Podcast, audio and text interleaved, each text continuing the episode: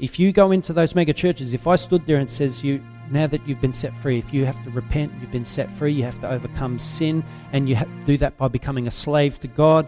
The benefit then is you become holy, and you must be holy because that results in eternal life. They would say, get out of my church right now. Get out. Don't you come in teaching that doctrine in this church. Yet it's exactly what the scriptures say.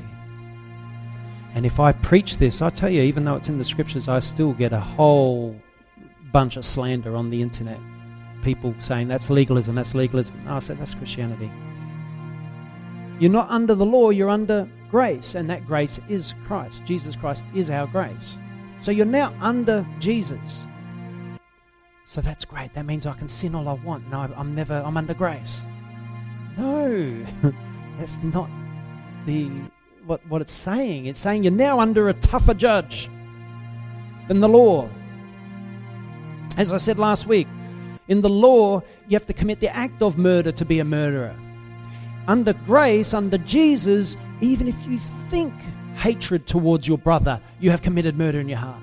Under the law, you have to commit the act of adultery to be an adulteress.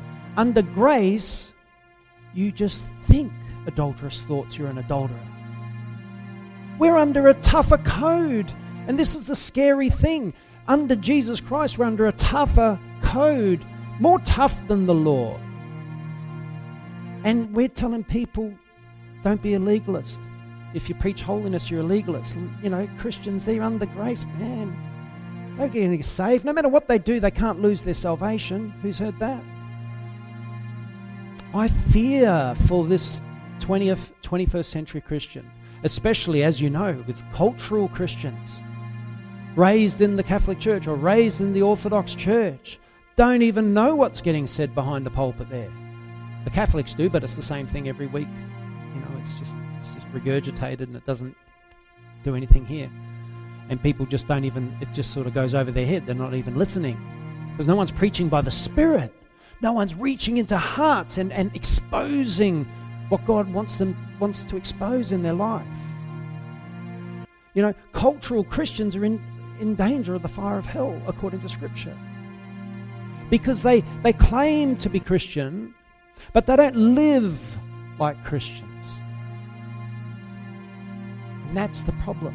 Because Jesus is going to judge us every, get this, every careless word.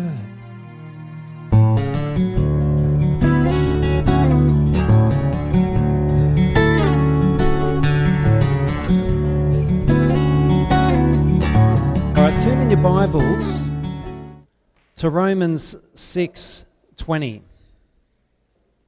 Who's been enjoying this um, survey through Romans? Have you been getting a lot out of it? I think it's, and as I've said in previous weeks, I think it's the most important ser- uh, sermon series I've ever done.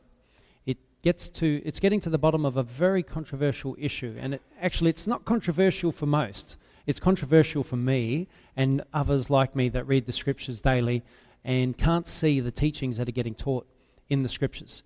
And you'll see very clearly after this sermon today why I'm so passionate about discoursing on this subject and making it clear for Christians so that, um, you know, when someone reads through the book of Romans, it doesn't do their head in.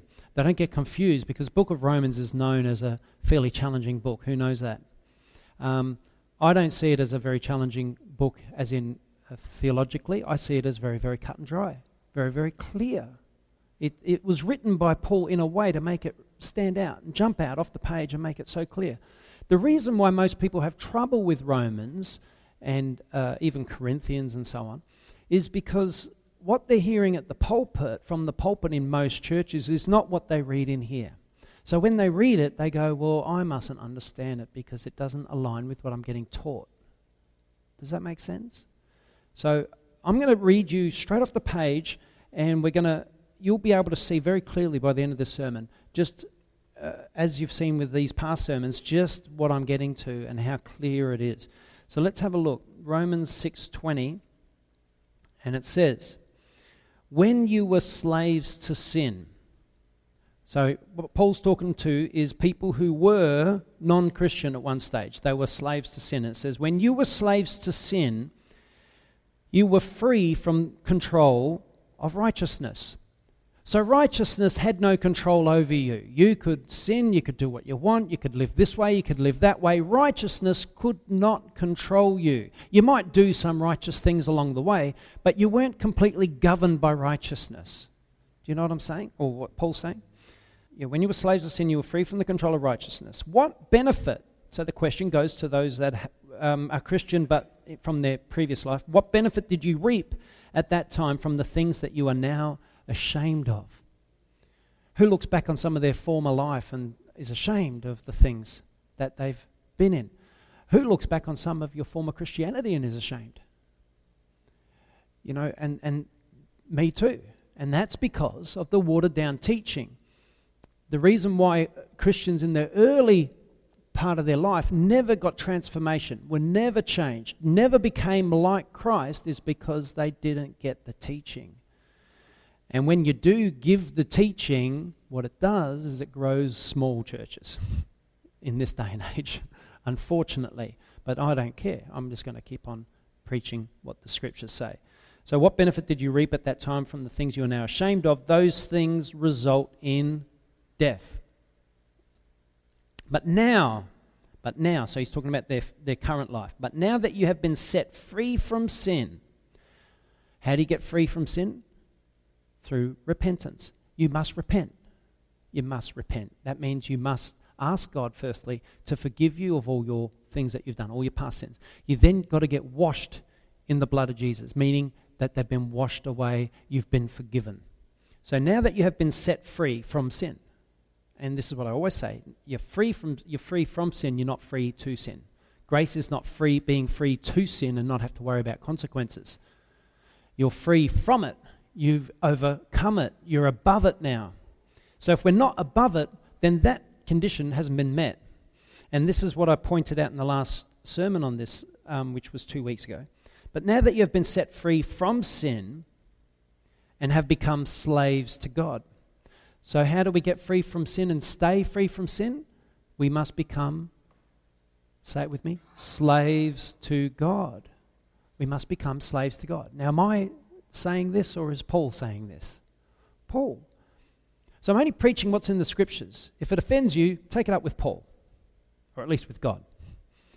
You know, take it up with Book of Romans.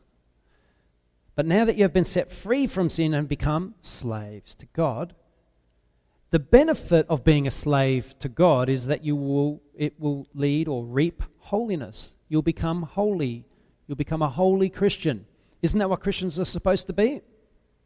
Who's ever heard of a sinful Christian? Is that that's an oxymoron? Or it should be.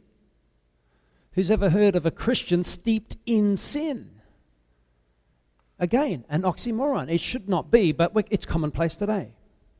You know what they call it now? A, a Christian that lives in the world? They call them pagan Christians. It's like, come on, there's no such thing. You're either a pagan or you're a Christian. You can't be one or the other. And we can't drift through the week either. We can't be a pagan one day and a Christian the next day, and a pagan the next day and a Christian the next day. It's got to be a total life transformation. So, but now that you have been set free from sin and have become slaves to God, the benefit you reap leads to holiness, and the result of all that is everlasting life, eternal life. That's the result. So how do you get everlasting life? Put up your hand and receive Jesus as your Lord and Savior. Is that it? I said that to indicate a point. That's what's getting taught. You want Jesus in your life? Put up your hand and he'll, he'll receive you. And you receive him. End of story. They don't go and add. But once you've uh, you put up your hand to receive Jesus, then you've got to repent. Or at that moment, it should be you come to him on your knees. You come to him with repentant heart. And what that will do is it will set you free from sin, so that sin no, has no power over you anymore. And from that time on, you're a slave to God. And what that leads to is holiness. And the result is you are then saved.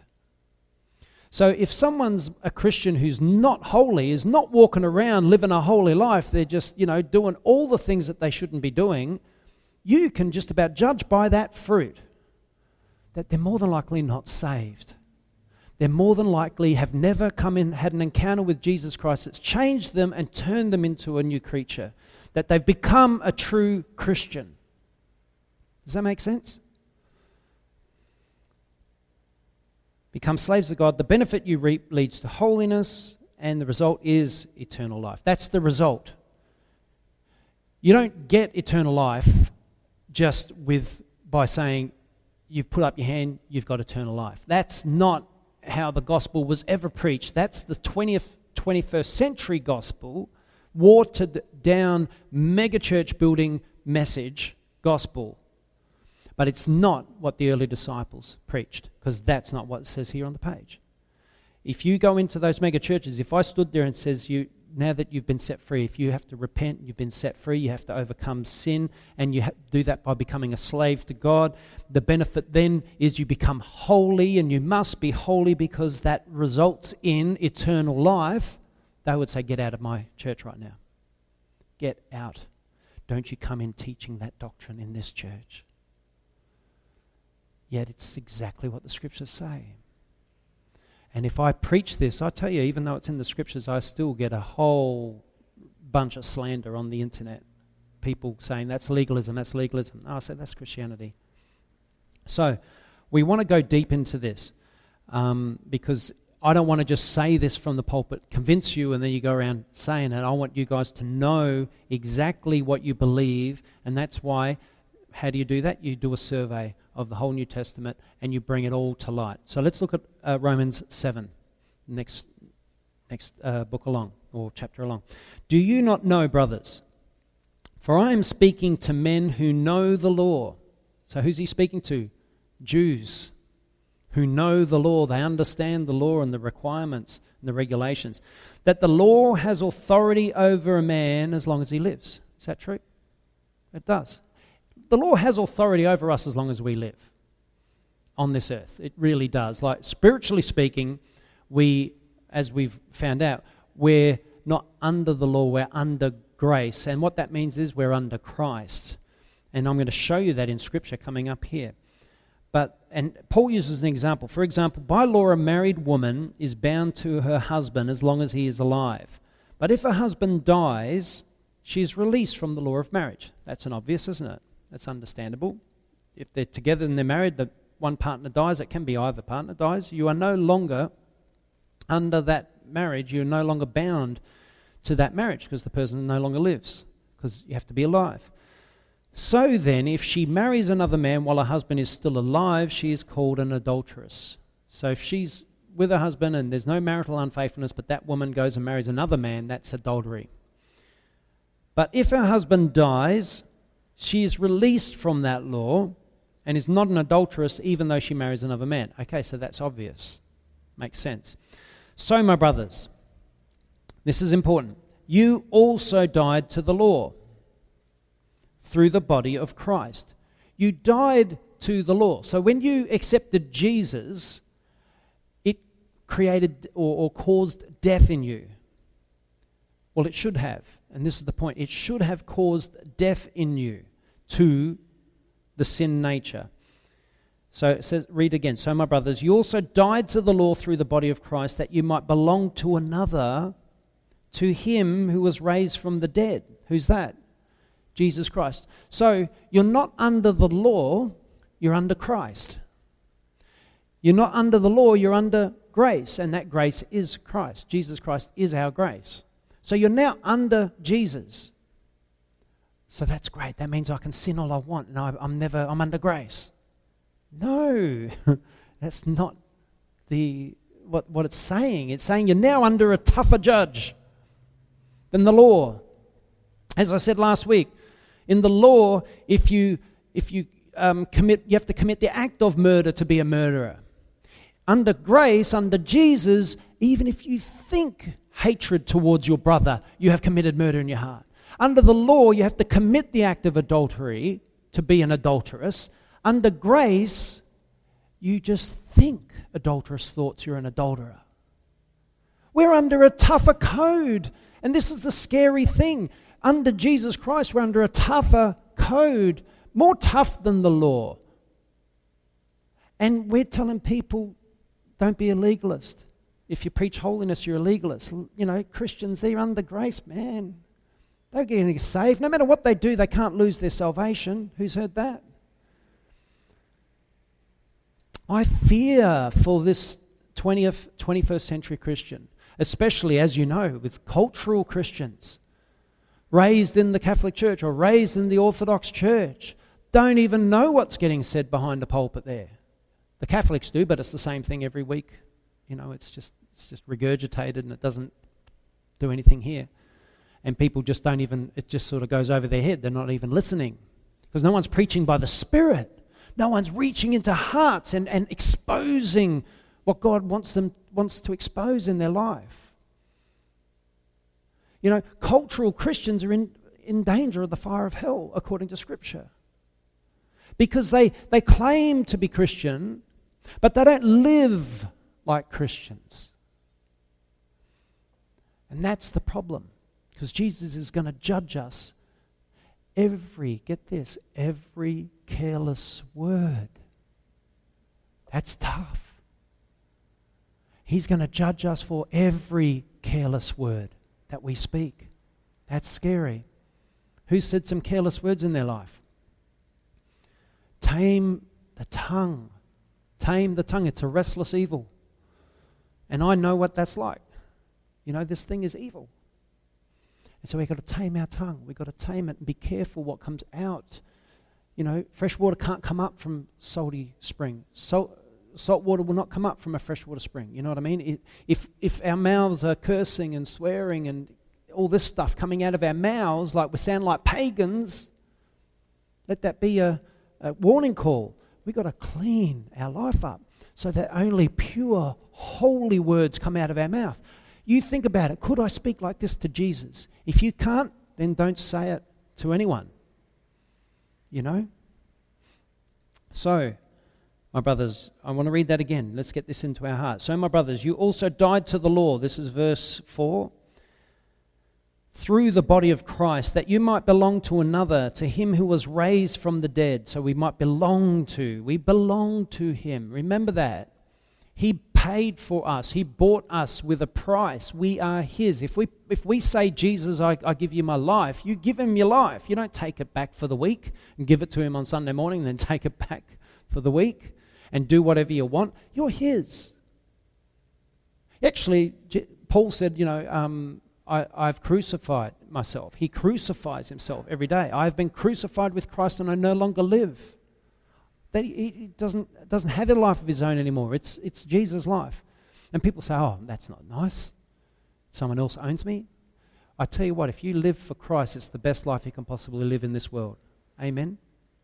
This world is hopeless, as I said in that before about, you know, some people that we know who have just, just their lives have been ra- uh, ruined by the culture, the modern culture, and they're seeing it. They can see how it destroyed their life and the life of their children has become according to the modern culture.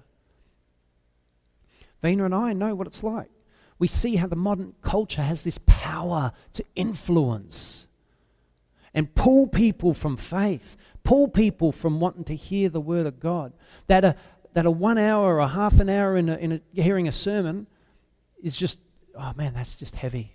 To sit there and listen to that for half an hour, three quarters of an hour, I'd rather go off and just get on YouTube.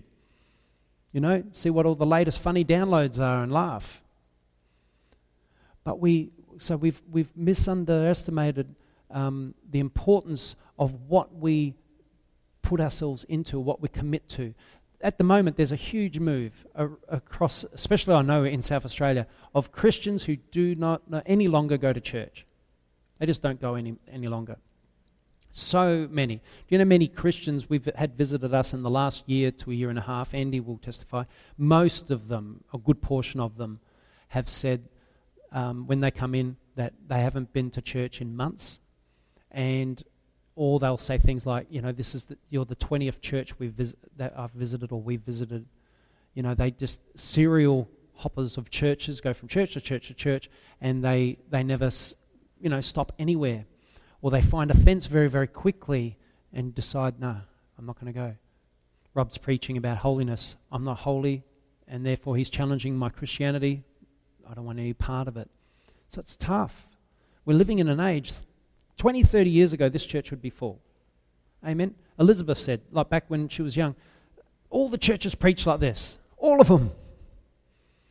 Not to say they're all perfectly doctrinally correct, but they had a powerful message. They preached against pagan ways, living worldly, in a worldly way.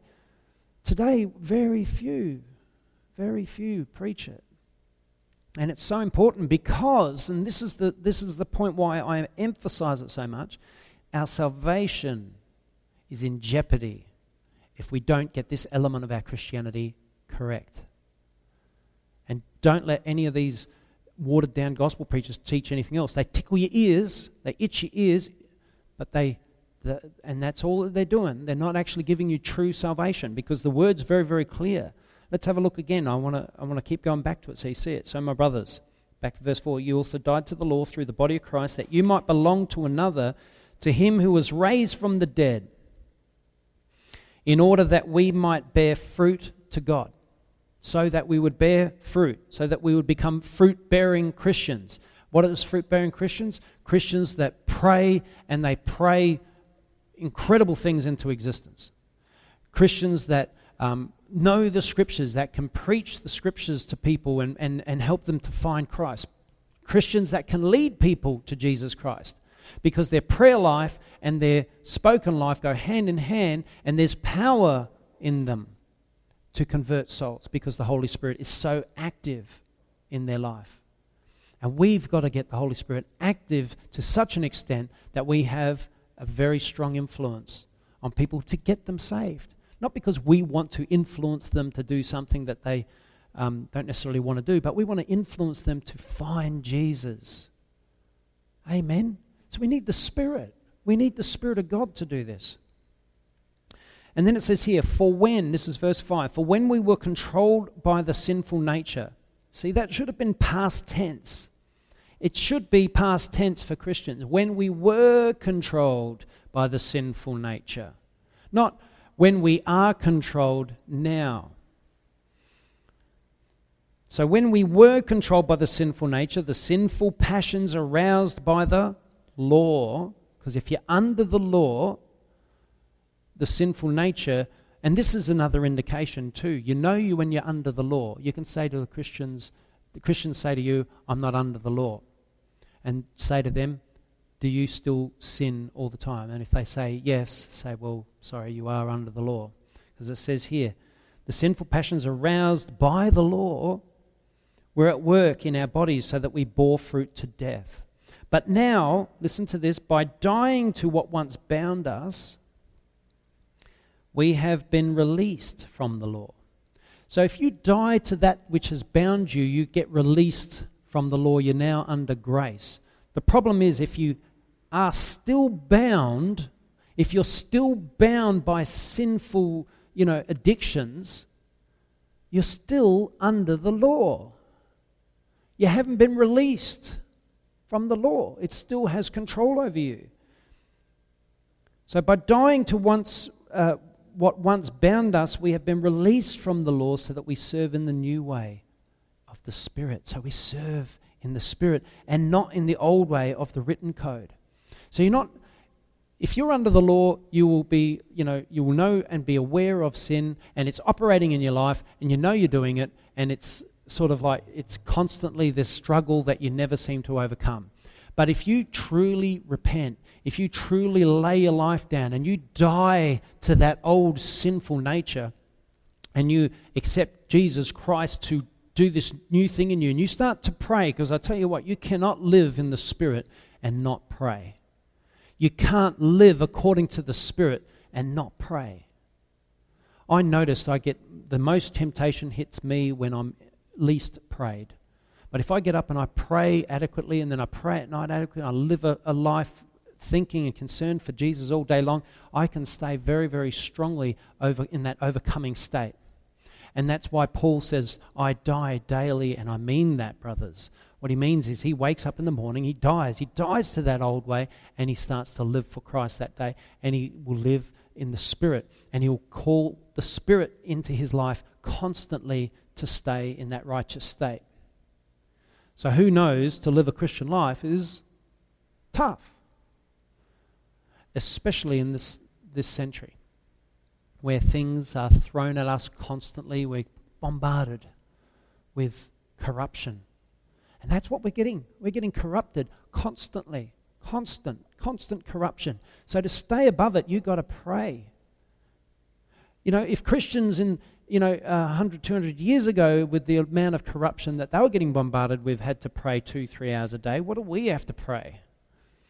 When we're bombarded twenty-four seven, you know, that's why most of the time we just don't turn the T V on in our home. Because I know, them, I just have to sit in front of the T V, flick through the stations for five minutes, and I feel filthy. I don't know about you, but it tends, tends to make me feel that way these days. It's like, oh man, what did I do this for? You know, so we're, we're in a tough situation as Christians. But you know what? We're also in the most exciting point in history, because never have we been this close to the return of Christ. Never have the signs of what is taking place um, been so evident, that the return of Christ is near, you know. And as the scriptures say, even right at the door. And it could be closer than we think, you know. And as I've said before, we know that from Revelation thirteen that at, um, before the return of Christ, there will be a mark of the beast system will be introduced. Now, the technology for that is already sitting in all of our stores. Paywave. Paywave technology is set up so that one day, at the opportune time, when, when everyone's in the right position, there's a window, and they'll go, okay, mark, everybody who wants to buy and sell must receive a mark. They'll give it to you free for a little time. They'll say, you know, don't you think getting a mark on your wrist uh, rather than having credit cards, which people can paywave and take up to one hundred dollars anytime they want if they steal it off you. Don't you think it's better if you get a chip and you just do this and only you can use it? And, you know, the, the potential is, from statistics of people who've done studies on this, that up to fifty percent of the population will go, yeah, mate, no more wallet, beautiful, mark me. Then there'll be fifty percent of the population that are going to not want to do it. Now, a good portion of them will be Christian, but a good portion will be just people that don't want their privacy, you know, destroyed, and they, they don't want to do it. So there'll be another fifty percent that'll be in that position. But the, what my point is, is that technology is available now. In two thousand years, Revelation thirteen has never been close to being completed. In two thousand years, suddenly we're at a moment in history where it's sitting there, ready. Now, that's scary, guys. That's scary. So my point, my thing to you is, is pray. Get into some serious prayer. Join us at our prayer meetings. Join us at our prayer meetings. We need you there. You know, I, I'm, I was praying with, with um, Vina and Elizabeth the other day, and, and I said, I'll know when the church is about to go into revival, because everyone in the church will be at the prayer meeting. In the past, um, I've read some incredible accounts. There's one pastor said he's pastored three churches in his sixty years of ministry. And every church, he had a revival in every single one. And they all, those revivals occurred as a result of the congregations entering into a covenant agreement with God that they would pray until the revival came. So every church that he had in, in sixty years of ministry had a revival. And it was the result of the congregation, not the pastor. It's the result of the congregation realizing that we are part of this, as members of this church, we've got to hold this church up. We've got to lift it up. And I, I tell you that lately, like, I've, I've been feeling, um, I've been feeling the power that Satan has to destroy this church is getting stronger and stronger by the week. And and we need your prayers. We really need your prayers in our church. We do. We're desperate. This church is going to, it will dwindle, because Satan, as long as we don't hold up as a, and, and we stand side by side in prayer and resist the forces of darkness as believers, the church will continue to be battered. At the moment, um, as a as a church, like and, and it's always like this. The they say the prayer ministry of any church is the engine room of the church. So if you want a powerful um, church, you've got to have a powerful prayer ministry. The church must be behind it. And at the moment, you know, like this week, for our church, as in a corporately, there was three of us holding up shields of faith. Three of us for the church. Turnout, even though we're praying with, and we believe that God's going to do something, the turnout today is very small. You know, and there's there's a lot of people that have come and and they've said, yes, this is the church I want to be in, and this is, but they they can't commit. As in, they'll come one week, they won't come for two. So our job is then, let's pray, guys. Let's pray and let's believe, and then go home after that prayer meeting on a Wednesday night. You'll go home and you'll continue to pray for the rest of the week. And let's pray and believe that those people can get committed, and that, that the word can spread, and that people can come here and get truly saved, and the Christians that come here get truly converted, and we become powerful Christians, powerful life-influencing Christians, people that... in the future, when you get to heaven, that people will come up to you when you're in heaven and they'll say, thank you, thank you, Anthony. Because if it wasn't for you and the, the way you walked in the Spirit and the way God moved in you, that he moved you to say these things to me at that certain time in my life, it changed me, and I got saved as a result of you being obedient to Jesus Christ. You want people to come up to you in heaven and say that, don't you? You want people to come up to you in the droves. Wouldn't it be great to get to heaven and thousands of Christians appear before you, and they embrace you and pull you to themselves and they say, thank you. If it wasn't for you, I wouldn't be here. You know what I mean? We need this, guys, because it's it's um, it's sort of getting to a point where uh, if this church is to move forward, we must commit. We must commit as a ch- and, and get along on, on get along to the prayer meetings and make this thing happen. Because if you don't think that the prayer meeting is worth it, getting along to, that means that you've got to a point in your Christianity where you no longer have faith that prayer can do things. That's what's happened. If you don't think you need to be at a Wednesday night prayer meeting, it's because you no longer have faith in prayer.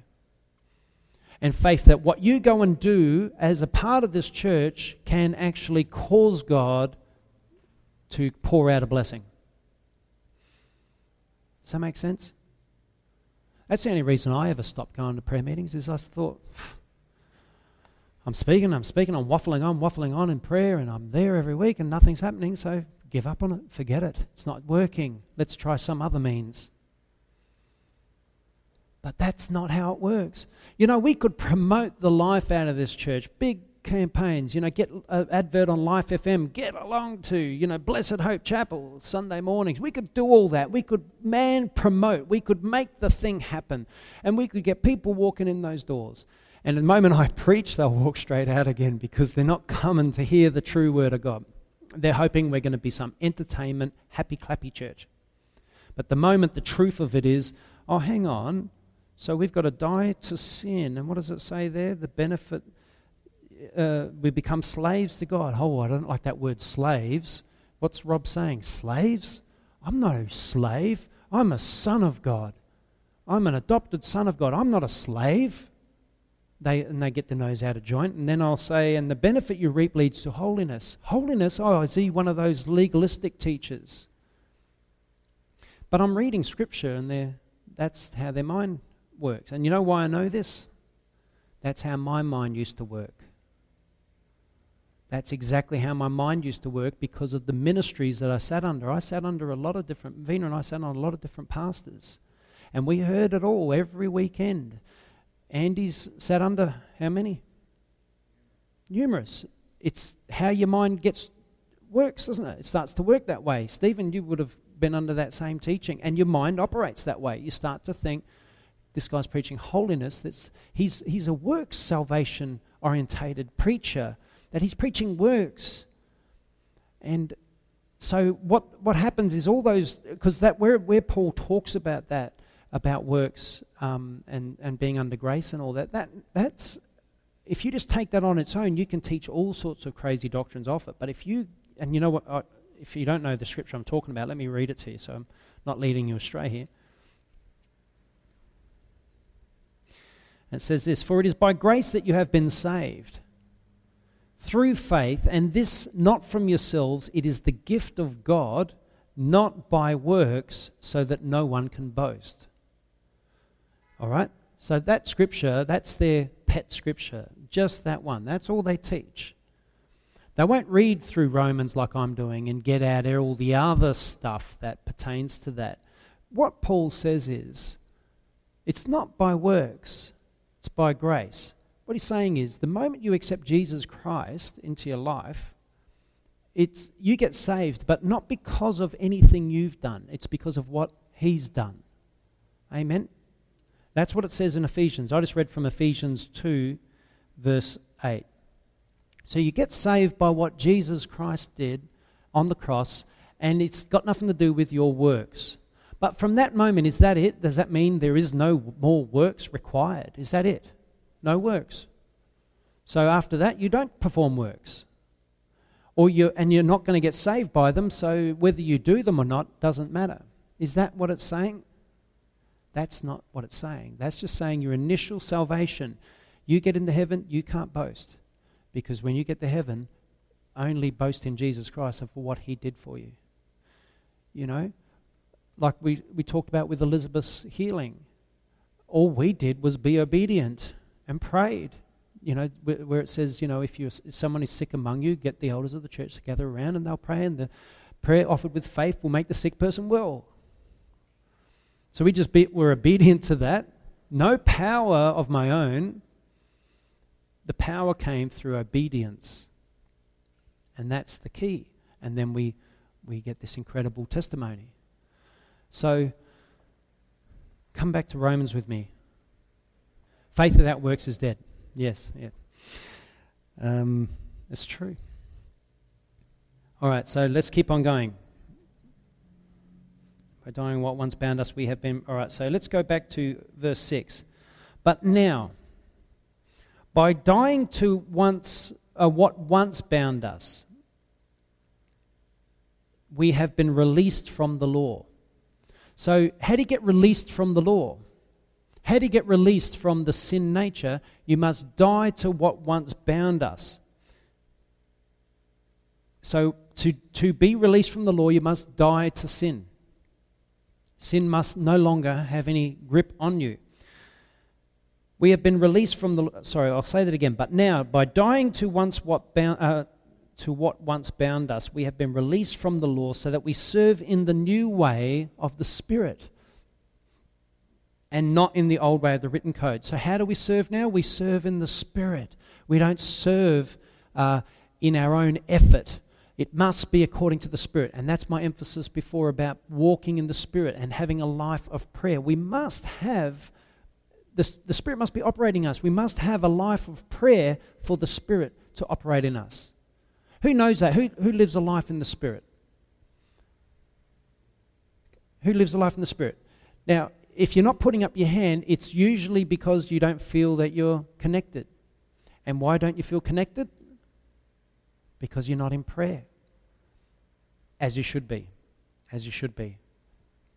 Prayer is the key. Prayer is the key to walking in the Spirit, fulfilling the Spirit's desires, obeying God and doing His will. Isn't it? And I'll, I'll go on that again, and many of you here would have heard this before. Let's go to Matthew. Keep your finger in Romans though, don't lose Romans.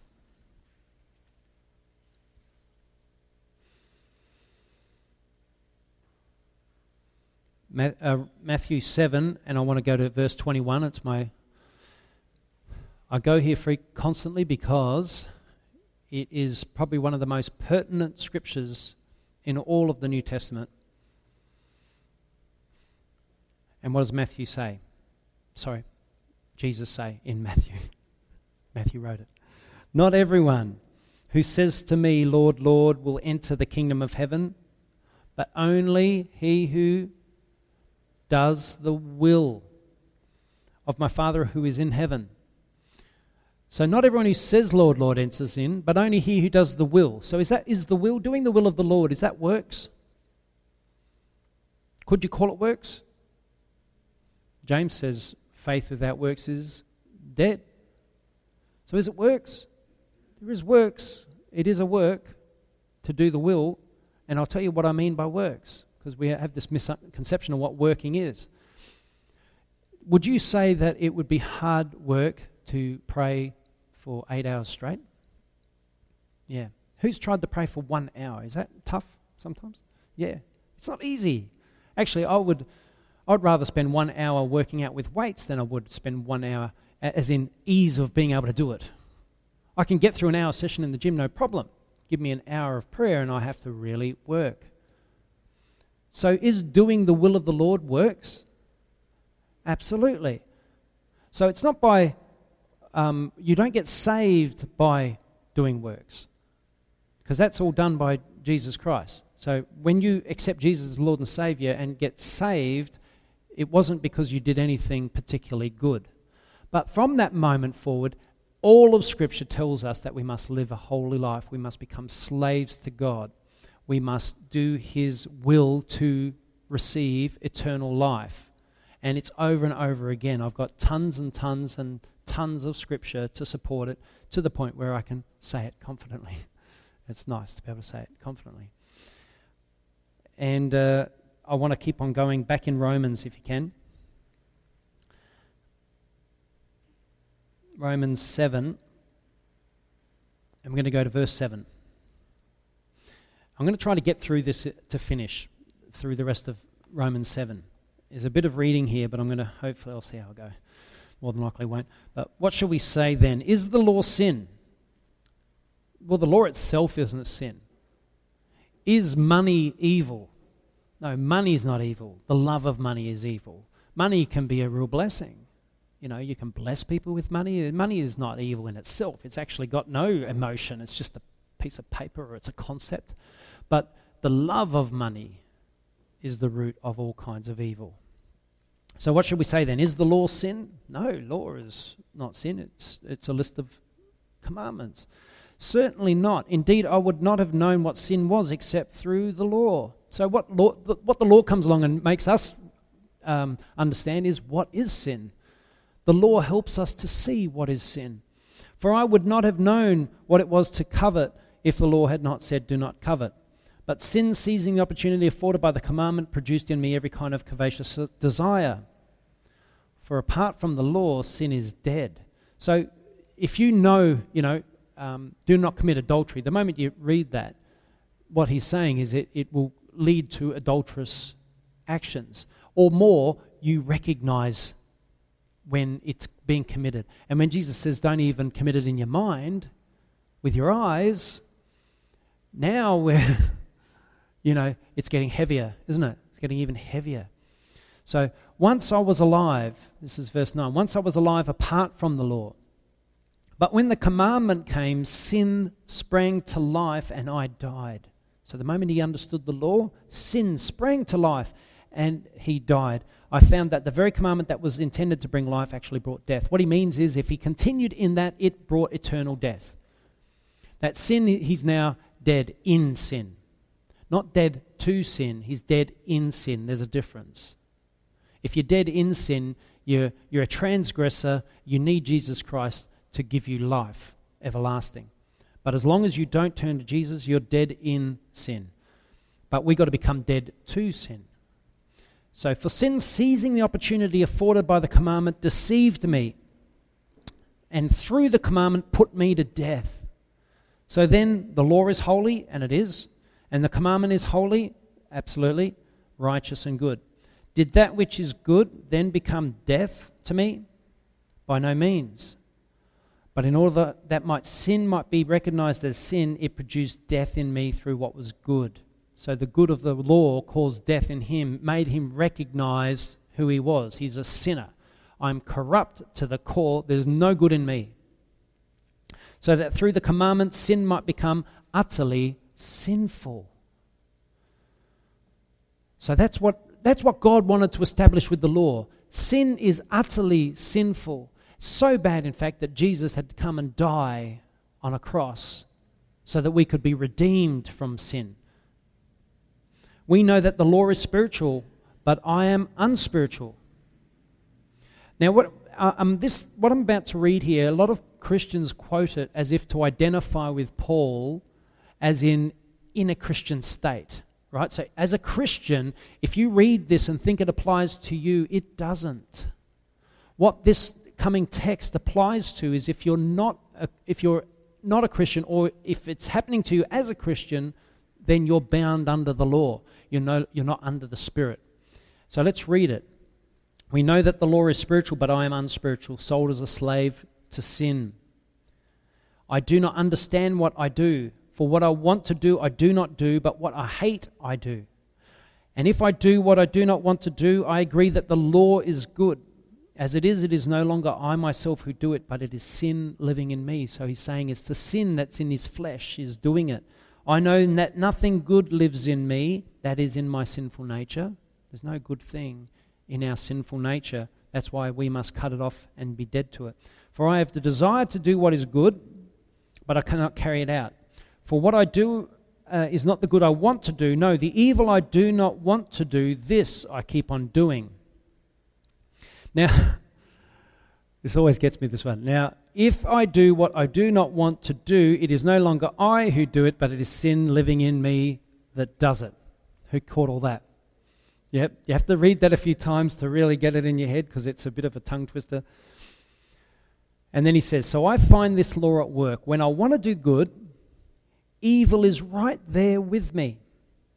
For in my inner being I delight in God's law.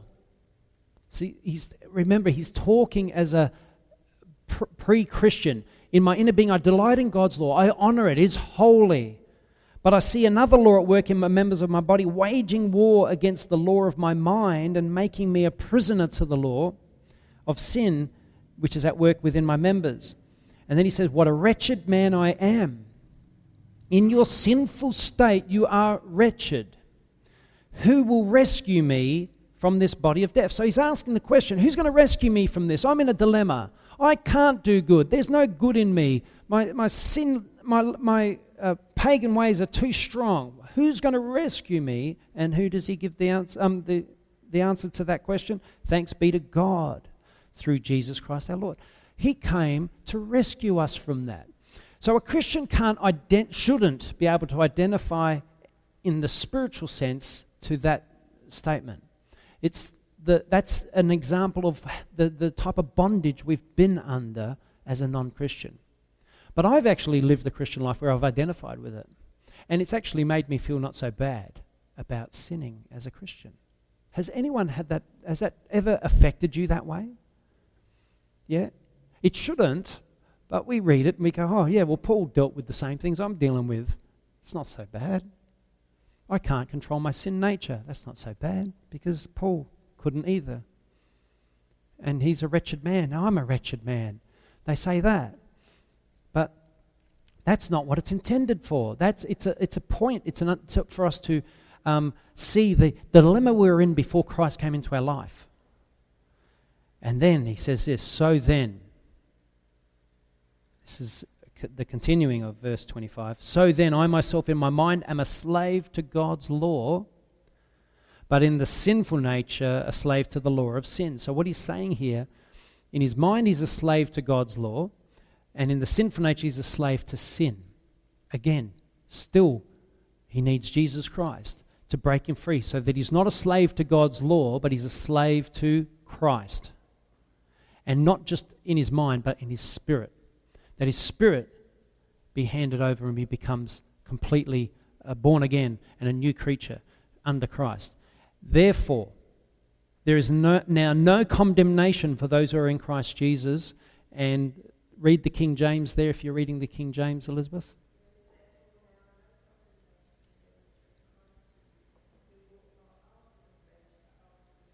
Who walk not after the flesh, but after the Spirit. My little thing down here says in...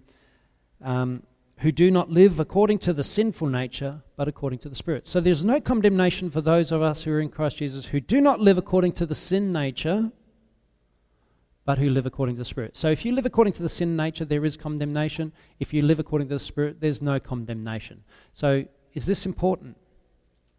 They've left this out of a lot of modern translations. And that's a worrying sign, because a lot of preachers will preach that as if to prove you don't, um, there's no condemnation, full stop. In, if you're under Christ, if you've confessed faith in Christ, there's no condemnation for those who are in Christ Jesus, end of story. But it says for those who live according to the Spirit, not according to the sin nature. And then go to verse two, because through Christ Jesus, the law of the Spirit of life set me free from the law of sin and death. So that the because through Christ Jesus, the law of the Spirit, see, that's what we've got to be under, the law of the Spirit of life set me free. We've been set free by the law of the Spirit, because through Christ Jesus, the law of the Spirit of life set me free from the law of sin and death. We've been set free from sin and death. But if sin is still prevalent in your life, you're no longer, you're not set free. You must be set free, and the only way to set free is by the Spirit. And as I come back, and it all keeps coming around, that means we've it, evidence of that is that we're walking in the Spirit by a life of prayer. If our life is not filled with prayer, we haven't died to ourselves. What I mean is this. When you die to yourself, you know, you realize that I'm not owned. I don't own myself. I'm owned by Jesus Christ. That means when you wake up in the morning, who should get your first port of attention? Or first, Jesus Christ should get your attention. You should be giving yourself to Him. Other things shouldn't take precedence. Even our work should not take precedence over Jesus Christ. Jesus Christ should be first place. And as I've said many times, you, you won't realize that in the fullness until you're standing before judgment. And you're standing at the judgment seat of Christ. And it says, it's destined for man to die once and after that to face judgment. So you die, you've lived your life, you get before Jesus Christ, and He holds you to account. And it's not until then that you'll wish that you could come back and live your life over and get it right. And if you could possibly do that, you'd come back and you would pray all day, every day. And you would live this life, according to Scripture, perfectly. Who knows they would? But what you need to keep reminding yourself, because you know what, you can hear this message and you've heard, this is the sixth, actually I think it's part seven, by the way. But you've heard this message um, seven weeks in a row nearly. And we can harden, we can still get hardened to it. We can still go, oh yeah, yeah, I wish he brought up a different topic this week. But you know why I didn't bring up a different topic is because I, and I, I will have a different topic next week just to hopefully, so if you're planning to not come back to hear another one of these sermons, come back next week for a different topic. Um, I had, I have to get this through. But if you're hardening your heart to it, I want you not to. I want you to start opening up to it, saying, Lord, do something in me. Let there be some fruit in my life. Let my prayer life take such a grip on me that I start to change and get transformed and I become all that you've called me to be. Because we can put our work first. We can put our relationships first. We can put everything else, entertainment first. And God is last place. You know, I know in, in my own family and, and, and people we know that every day of the week they'll get up to work and they'll be up early and they'll get to work and they'll do their job and, and, and so on when it comes to getting to church on Sunday. Oh, but that's my sleeping day. You know, oh, I have a big Saturday night. And I even say to some of them, you know, well, what about if uh, if you had to work tomorrow morning and you had to be there at seven o'clock? Would you go out until four o'clock Saturday night? No, of course they wouldn't. So there's this downgrading of our priorities that God is getting squashed further and further down. Amen. Who, who's getting impacted by this at the moment? I'm, I'm hoping it's getting through, but Um, I won't read any more because you guys are going to go, and I'm sure Bill has. You got, we've got Greek Easter today. Lord, thank you for this time now. And Lord, I just pray that you would um, help every one of us here to um, just to make some changes in, in our lives, that it, we would all make changes and would correct anything in our life that is uh, going in the wrong direction, things that, uh, ways in which we live, which we know that you're calling us to more. I pray that you reveal to us what we have to do so that we uh, will live according to your will, that we don't fight what you want to do in this place and, and among us and in ourselves as Christians, but that we will um, yield to the Spirit and that we will um, flow in the Spirit and, and see some incredible things take place. Lord, give us faith to believe that when we pray that you hear us and that we'll see the things come to pass. Lord, increase our faith, I pray. Increase, increase our faith to believe that we could live the Christian life the way you intended us to live it. And uh, I pray that you help us this week. Bless everyone this week. Cover them in your precious blood and look after them. I just pray for Con and Artemis as they go to their fish shop, Lord. Um, just give them a wonderful, wonderful day. May they just get an incredible amount of orders, and may, the, may it go really, really well for them. And uh, just help them out financially in every way. Amen. Amen.